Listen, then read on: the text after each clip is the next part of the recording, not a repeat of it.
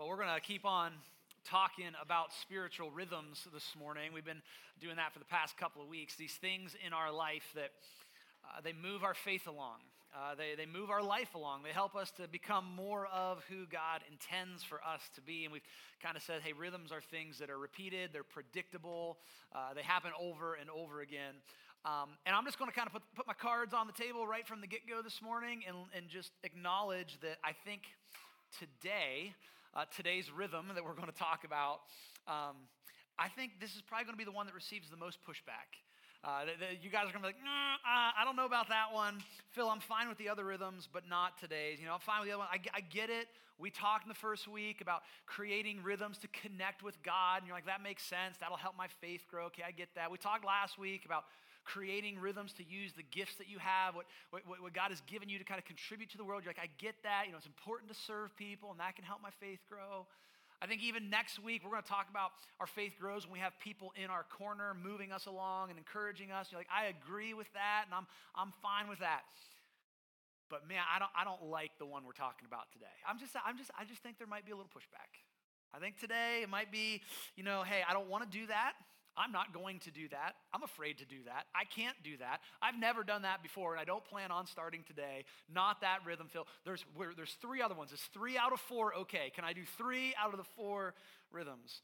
And, and let me just uh, push you, poke, prod you a little bit on that and say, if that's your, your kind of visceral reaction when we talk about what we're talking about today, maybe, just maybe, that's the nudging of the Holy Spirit saying that's actually the thing that you probably need to do for your faith to grow. It might be an important step to take. And so, with that lead up, the rhythm that we're going to talk about today is creating rhythms in our life to have spiritual conversations with people, to have faith conversations with people. And let me kind of clarify what I mean by that. When I say having spiritual conversations with people, I'm not talking just about people that you're already comfortable talking about spiritual things with, right? This isn't, you know, your friend from church or work that you already have these conversations with. It's not your kids or your spouse or your parents. I'm talking about having spiritual conversations with the people around you that God puts in your path and opens up a doorway to talk about faith. And when I do talk about spiritual conversations, I'm also not meaning kind of the, the vague, broad sense of spirituality that our culture currently has, where someone's like, well, you know, I'm spiritual, but I'm not religious. Like, yeah, you and everybody else, we get it, right? Everybody's spiritual, but not religious. I'm talking about having conversations about Jesus.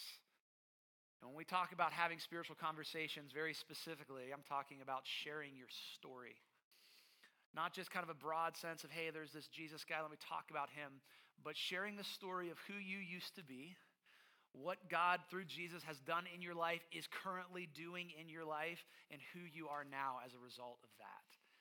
And that can take a couple different forms, right? Maybe you've got a story of when you first became a follower of Jesus, you first became a Christian. Maybe it's telling that story, and sometimes that's the story to tell, but oftentimes it's the smaller stories of what Jesus is continuing to do in our lives.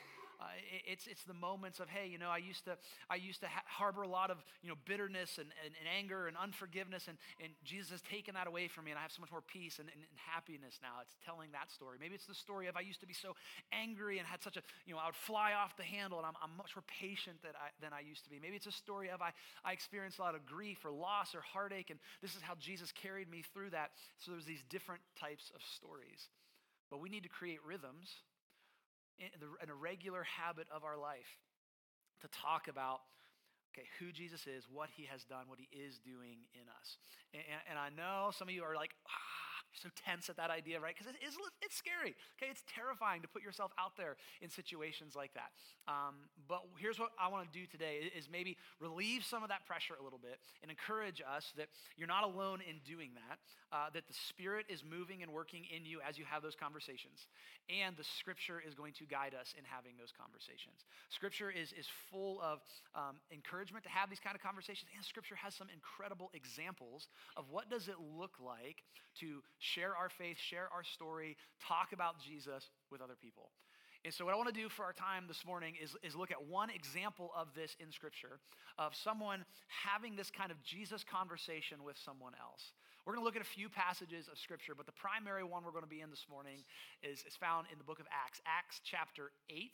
Uh, if you got a Bible with you and you want to turn there, you can go ahead and do that now. There's some Bibles at the back of the room if you would like a hard, uh, hard copy, you know, a cover, hard cover, and hard copy. Um, or I'm going to have the words up on the screen as well. Uh, but Acts chapter 8. So, Acts is written by a guy named Luke.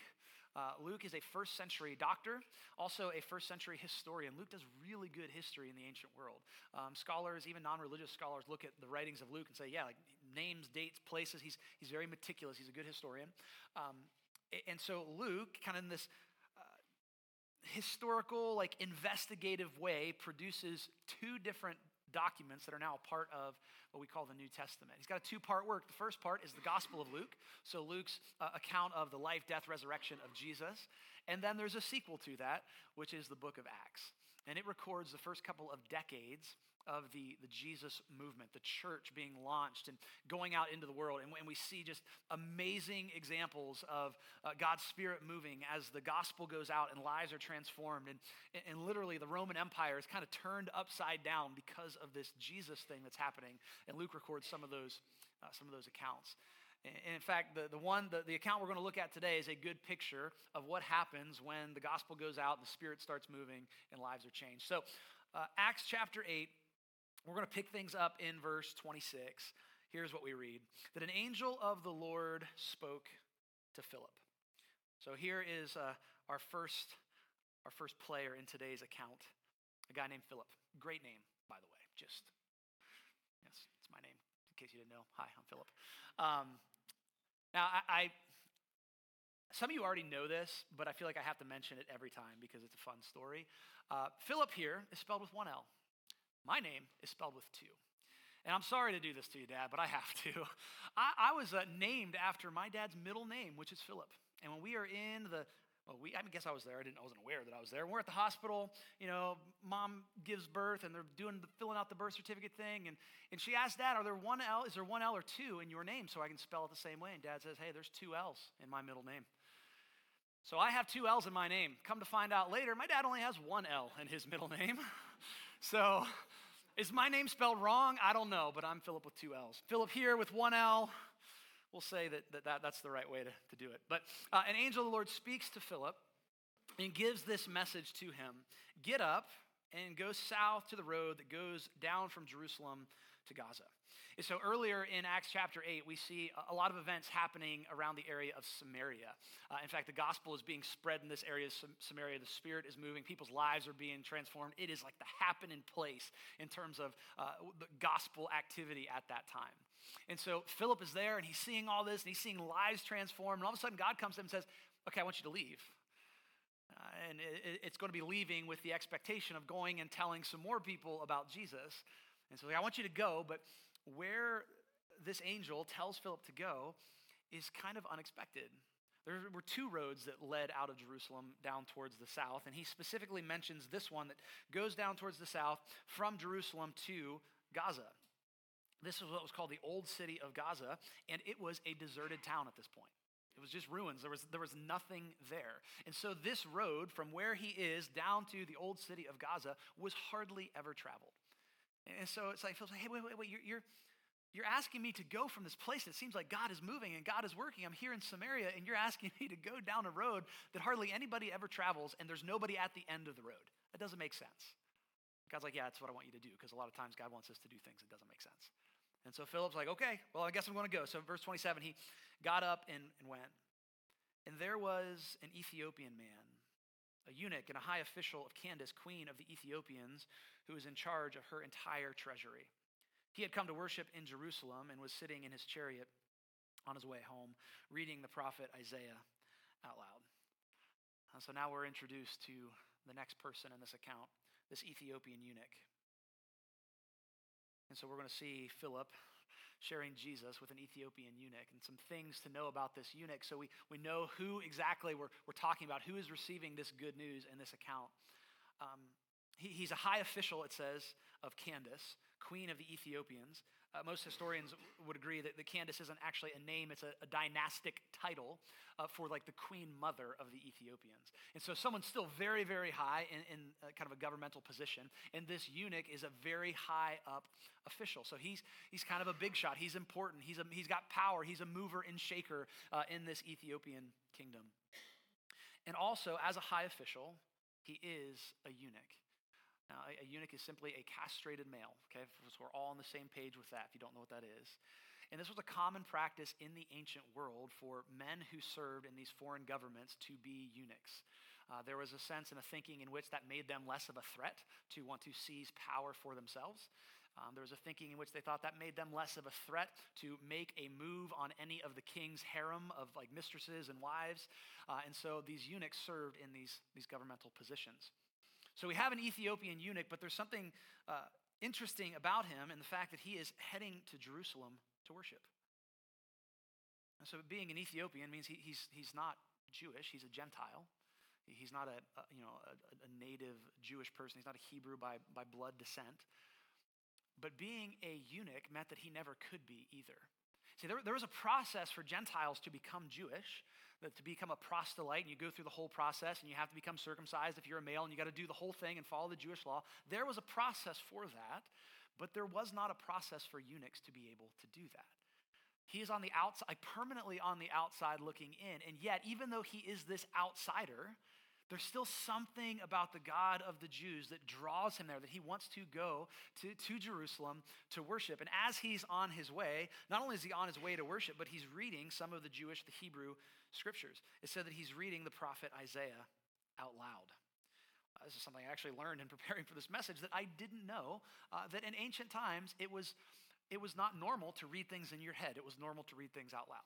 Today we've kind of flip flopped that. It's, it's, normal to kind of read things in your head. Reading out loud is the, the kind of abnormal thing to do, but it was the opposite then. So this guy's just kind of going about his business, doing what he would do, reading uh, the prophet Isaiah out loud. He's got the scroll there with him. And this is the scene in which Philip comes upon him. He sees this chariot coming, and the Spirit told Philip, Go and join that chariot, which would be a strange, strange message to hear. You picture you're on a road that's probably deserted, and all of a sudden you see a chariot coming. So not just simply you know some person walking or a person on a donkey. You see an entourage as this chariot comes, and he would have attendants with him. This important uh, foreign official making his way to Jerusalem, and the Spirit's like, go just just yeah go on up to it and you're like are you sure because this seems this seems strange this doesn't seem like something i should do the spirit's like yes go and here's the first thing i think we learned from philip's uh, encounter here as we think about creating rhythms to share our own story is that we have to be open to the leading of god's spirit that's two times now where God prompts Philip to do something that doesn't seem like it makes sense. I want you to leave uh, Samaria. I want you to go on this road that seems like it goes nowhere. Are you sure? Yes, go. Okay, he goes. And now you're on this road. I want you to go join that chariot. Are you, are you sure about that? Yes, go join the chariot. And Philip listens. And he goes up to the chariot, and as he does, he can hear the Ethiopian eunuch reading uh, the, the prophet Isaiah, because again, he's reading it out loud. And he asks him a question. And this is the second thing that I think is important for us to notice is just the great questions that he asks. He asks this Ethiopian eunuch, Do you understand what you're reading? So notice the first thing that he does is not go pound on the chariot door and say, "Hey, Mr. Ethiopian eunuch, if you were to die tonight, do you know where?" Like he's not he's not coming right away with like answers and saying, "I want to give you an answer. I want to tell you what I think. I have a script that that, that I'm just going to go off of, regardless of where you are or what you, you're thinking." He begins the conversation with a question. He begins the conversation by saying, "Hey, hey, hey." Do you, do you understand what you're reading? It's a simple question, but it's very intentional. It's very pointed. Because regardless of however this Ethiopian eunuch is going to respond, it's going to further a conversation to where, do you understand what you're reading? The Ethiopian eunuch is going to answer, and then Philip can come with something else. Do you understand what you're reading? He asks a really good question. He asks a really good question. And the eunuch responds, How can I? How can I understand it unless someone guides me? And so he invited Philip to come up and sit with him. He asked him to come sit with him. And so now the door is kind of starting to open. Climb aboard. Come up in my chariot. What do you have to say? And Luke reiterates for us that the passage of scripture that this eunuch was reading was this. Again, this is from the, the scroll of the prophet Isaiah. And he quotes it here He was led like a sheep to the slaughter, and as a lamb is silent before its shearer, so he does not open his mouth. In his humiliation, justice was denied him. Who will describe this generation? For his life is taken from the earth. Now, in the New Testament, whenever we come across a passage that, that references the scripture, uh, this is usually talking about the Old Testament. At the time that this was uh, that this was taking place, the New Testament, as we know it, did not exist at this time. Uh, and so, a little bit later, you'll see some references, like Peter references something the Apostle Paul says as being scripture. But for the most part, whenever you read the phrase "the scriptures" in the New Testament, it's referring to the Old Testament which is referring here to this, pa- this passage from, uh, again, the prophet Isaiah. And it's a very pointed, a very specific passage of Isaiah 53. It's the passage of the suffering servant. This passage that becomes this crucial key point, especially in the early church, as a launching off point for who Jesus is and what he has done. This passage that describes the sufferings of Jesus to a T 600 years before Jesus walks the earth. This passage that talks about uh, that this servant, the suffering servant, will be pierced for our transgressions. He would be crushed for our iniquities. That the punishment that brought us peace was on him. And so here's this eunuch reading this, this passage uh, about the suffering that would come. And, and, and Philip is hearing this. And I, and I, don't know this for sure, but I would imagine that as he's walking up to this chariot, like there's got to just be this grin on his face of like, are you kidding me? Of all the things you could be reading right now, you're reading that? This is perfect. What an opportunity to tell somebody about Jesus. You happen to be reading this thing that points to him so, so clearly. So clearly. And so he's, he's reading this passage, and the, right, the Ethiopian eunuch has said, Hey, come up in my chariot with me. And, and Philip asks him the question, Do you understand what you're reading? And the, the eunuch responds, Well, uh, how can I unless someone understands it? And then he asks another question I ask you, who is the prophet speaking about, himself or someone else? So it's the second uh, kind of invitation that the eunuch extends towards Philip. The first invitation, come sit with me. The second invitation, come explain this to me. Tell me a little bit more. And so if we're, if we're tracking with the pattern, right, it starts with, with Philip being moved by the Spirit two different times. I'm going to go and I'm going to go down this road and I'm going to go up to this chariot. It's, it, moves to him listening and hearing what this Ethiopian eunuch is saying, and he's reading uh, the prophet Isaiah. It, it moves on to a great question Hey, do you understand what you're reading? And then after all of that, the invitation uh, for him to, to, to contribute to the conversation, the invitation for him to explain something is extended by the Ethiopian eunuch. Come sit with me and tell me what does this mean? It's like, boom, the door is open for a spiritual conversation right there. And Philip jumps right into it. He, he jumps at this opportunity, and it says that he proceeded to tell him, Philip proceeds to tell this Ethiopian eunuch the good news about Jesus. The good news about Jesus. And I think this is one of the most significant things about sharing our story. And one of the things that gets us tripped up the most, one of the things that gets us worried the most, is we sometimes forget that this is the good news about Jesus. It's not about me. It's not about me having all the, the perfect answers or all the explanations to everybody's questions. It's not about me somehow convincing someone or showing somebody this has to be absolutely right. It's not about my efforts or my earning or look what I've did and I'm a Christian now. Let me tell you all these things. It's like, no, no. The good news primarily is, is a story about Jesus. And so that's where Philip begins. It's very reminiscent of something the Apostle Paul says. He's writing to the church in Corinth. He writes a couple letters to that church. And in 2 Corinthians chapter 4, Paul says this. He writes to these Corinthian believers and he says, For we are not proclaiming ourselves, but Jesus Christ as Lord. And so as he talks about himself and the other leaders in the church, his other kind of companions in the ministry, in the ministry, Paul's like, hey, what you need to, to know is the message that we have for you is not a message of just listen to what we say, just do what we say, and we're so great, and you should just be like us. He's like, no, our message is a message of look at Jesus. We have a proclamation of the good news about King Jesus, the crucified, risen King of the universe. It's a story about him. It's not about us. He says it's, it's about Jesus, and we are your servants for his sake. We're here to serve you by bringing you this gospel, all for the glory of Jesus. For the God who said, Let light shine out of darkness, has shone in our hearts to give the light of knowledge of God's glory in the face of Jesus Christ. Now we have this treasure in clay jars, so that the extraordinary power may be from God and not from us.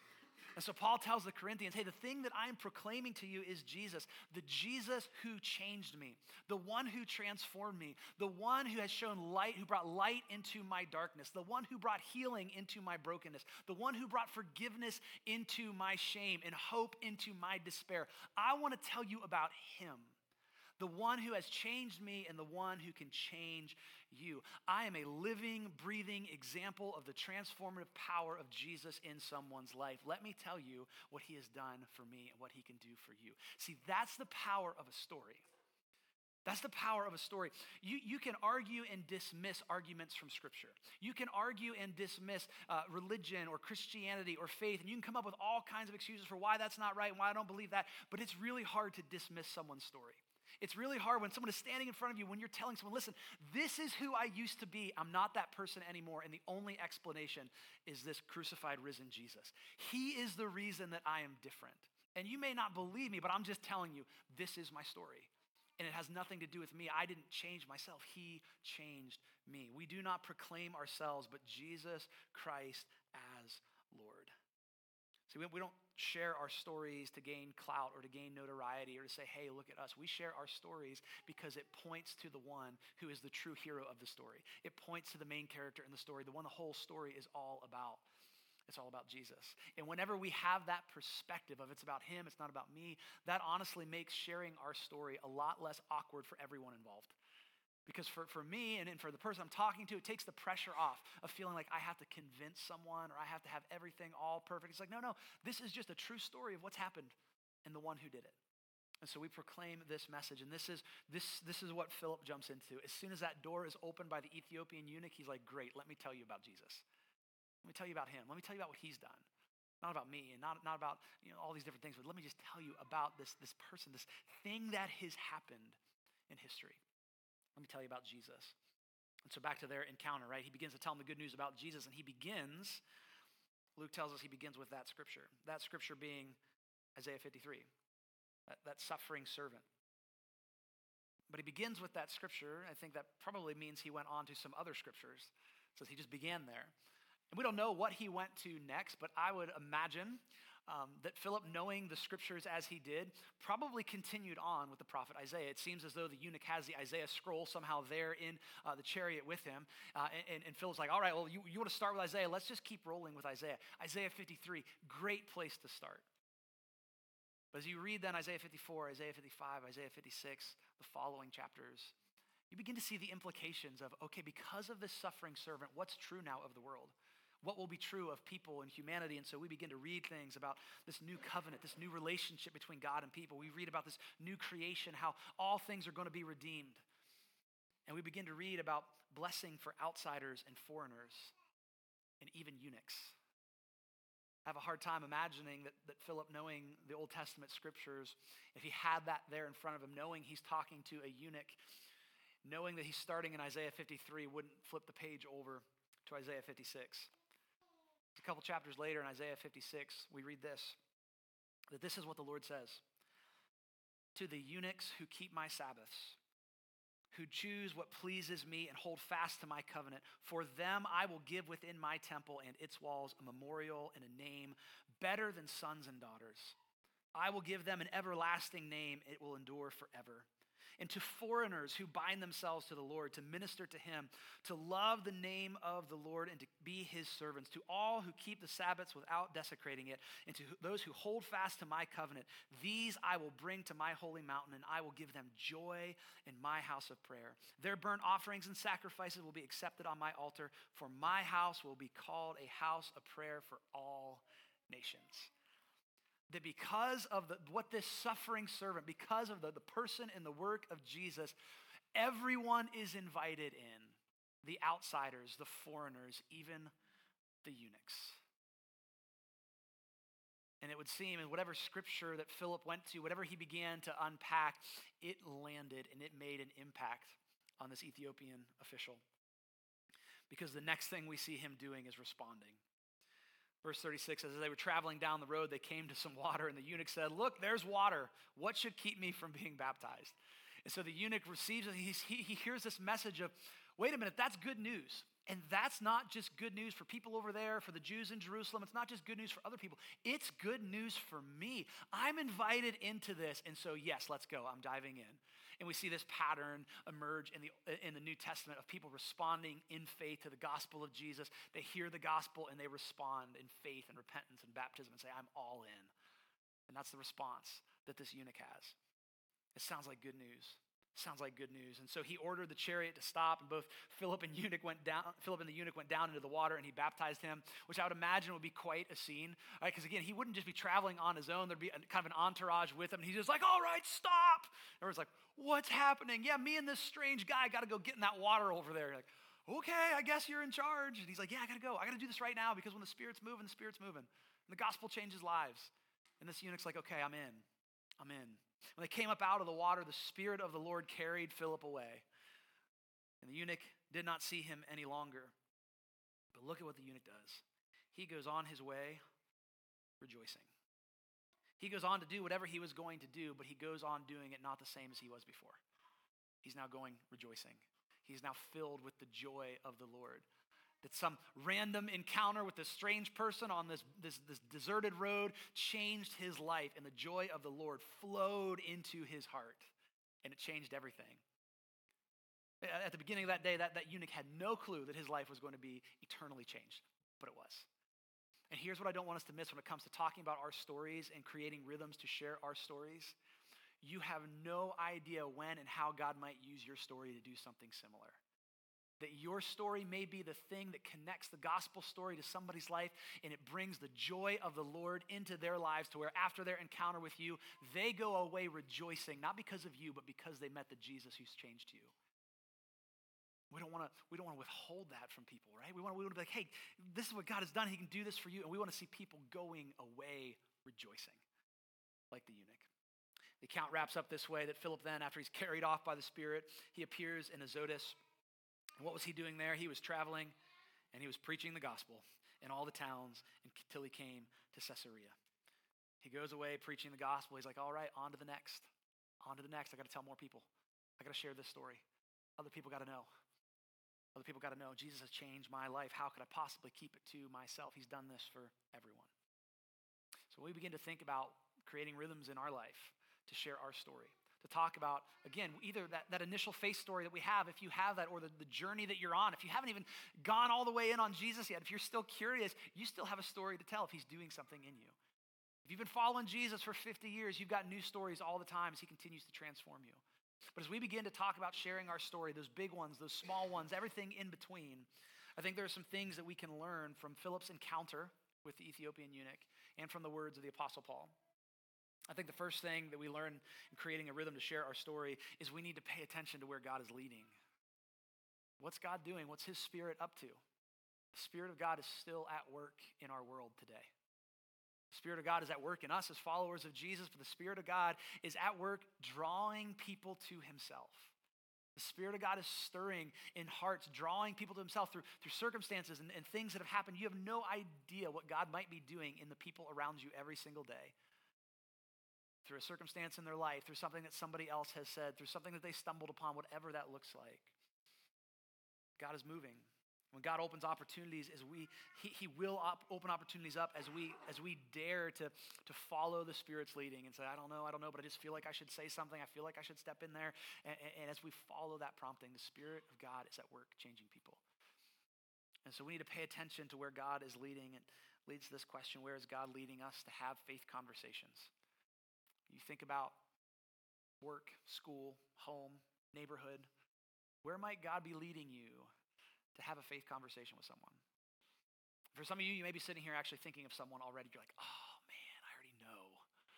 Because someone had a conversation with you at work, or someone at school is going through something, or someone mentioned, well, your neighbor in passing mentioned something to you, and you know that feeling when that thing rises up is like, ah, I should say something. I should say something. Listen to that prompting of the Spirit. God may be opening a door for you to share your story and who He is.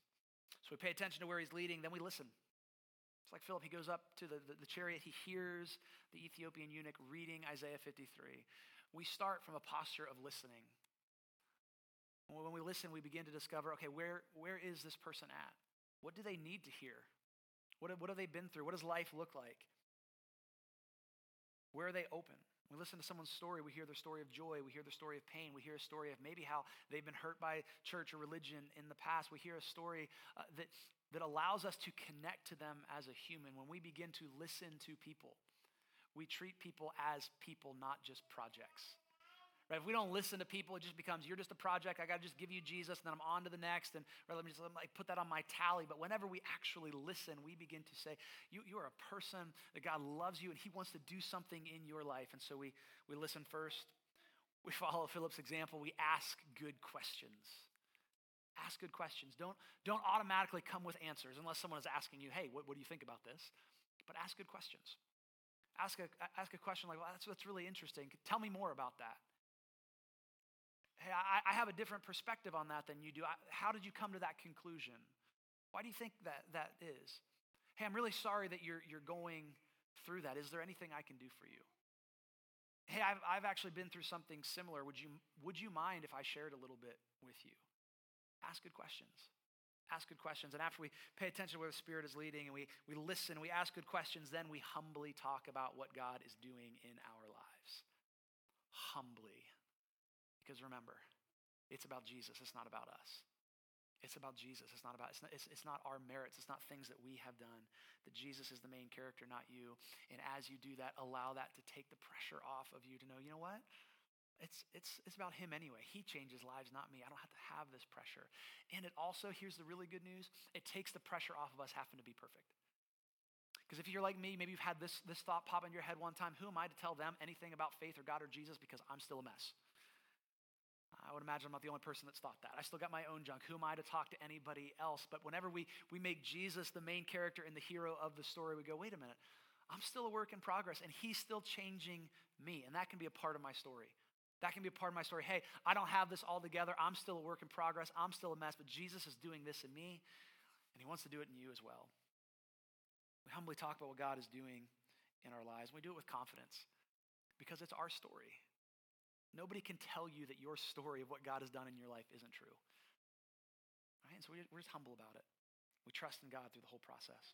And this, you know, this takes practice, right? Sharing our story and getting comfortable with that and, and knowing what that looks like, it takes practice. And so uh, we've created a little bit of a tool for you to practice this here at our church, uh, if that's something you are interested in doing. Um, and, and so we would love to give you an opportunity for you to share your story with our church. And so uh, today, this week, uh, next week, if you go to, to our website, hcminerva.church, the little next steps launcher down in the left hand corner, you click on that, you'll see that the highlighted next step, there's a thing that just says share your story. And that's a place for you to upload like a video testimony of your story. And again, it can be your coming to faith story, or it can be, hey, God's just doing this in my life right now. But you know, pull your device out, Flip that thing around. Don't actually flip it around. Hit the button that turns it, okay, towards you. Don't be that person that's turning your phone around. or you can do the looking in the mirror thing, but just record like a short, hey, here's what God is doing in my life. Here's who I used to be. Here's what Jesus has done. Uh, and, and here's what he can do for you. Short, sweet, to the point. Here's what that's going to do it's going to remind you of how God is working in your life. And it's going to give an opportunity for your church to be encouraged by what God is doing in your life. So I'd encourage you to do that as a step towards uh, being able to, to share your story. Listen, I said at the beginning um, that there would probably more pushback on, on this particular message than, than the other ones in this series. Like, yeah, I'm gonna, I'll connect to God and I'll serve and I'll connect to other people, but maybe I'm gonna hold off on the sharing my story part. I get that. Listen, I, I know that, that some of you are like, I ain't doing that. Uh-uh. I'm not naive. I know every single week I stand up here and talk, and I'm like, yeah, you guys are like, Phil's full of it. I'm not doing any of that. I get that. Um, but man, for, for, for this, I'm telling you, it's your loss if you don't develop this rhythm. There, there are, of the rhythms that we're talking about, I think there are very few that have the potential to grow your faith like this one does. Of the things that are in our control, because God grows our faith with things that aren't in our control sometimes. But there are certain things that are in control. The rhythms are things that we, we put into practice. And of all the things that we can control, I think this one has the potential to grow your faith more or in a different way than the other ones. Because when we create a rhythm to share our story, one of the, one of the things that happens, first off, is we remind ourselves that God is at work in our lives. Sometimes it gets really easy to forget that, or just, and we just think I'm, you know, I'm just kind of a lost cause. I'm not making any progress. Nothing's getting any better. But whenever we are regularly sharing with someone else, like, man, God is actually doing something in my life. This is really cool. Sometimes we lose sight of that, and we need reminded of that. But also, whenever we share our story, it puts us in a, a posture of really total dependence on God in a way that other things just don't. Because we put ourselves out there and it's like, okay, God, I need you to come through on this because if not, I am up a creek right now. Okay, I, I need you. And so there's this reliance upon Him. It deepens our prayer life as we're really reliant upon Him. It, it deepens kind of our, our, our, our attentiveness to the Spirit as we're looking for those opportunities. And it also kind of clarifies and steps on our toes a little bit because it shows us maybe those areas where we're more concerned about what other people think of us than about doing what's right in the eyes of Jesus. So I'd encourage you to create some rhythms to start sharing your story, to see how they grow other people's faith, but to see how that also grows your faith as well. I pray for you. God, thank you so much that you are the God who is redeeming our stories, um, that our stories are all still works in progress. Uh, but God, you invite us to attach our story to yours, to a greater story, to the story of, of Jesus, of who he is and what he has done and what he's continuing to do. Uh, that our story can be a story of redemption through the death and resurrection of Jesus. And so, Lord, I pray that you would remind us of the way that you have worked and are working in our lives. God, I pray that you would give us uh, just the, the courage and the wisdom to know how and when and where to share those stories. And God, I pray as we do that, that we would trust you more and more and that other people may see your goodness. We pray this in Jesus' name.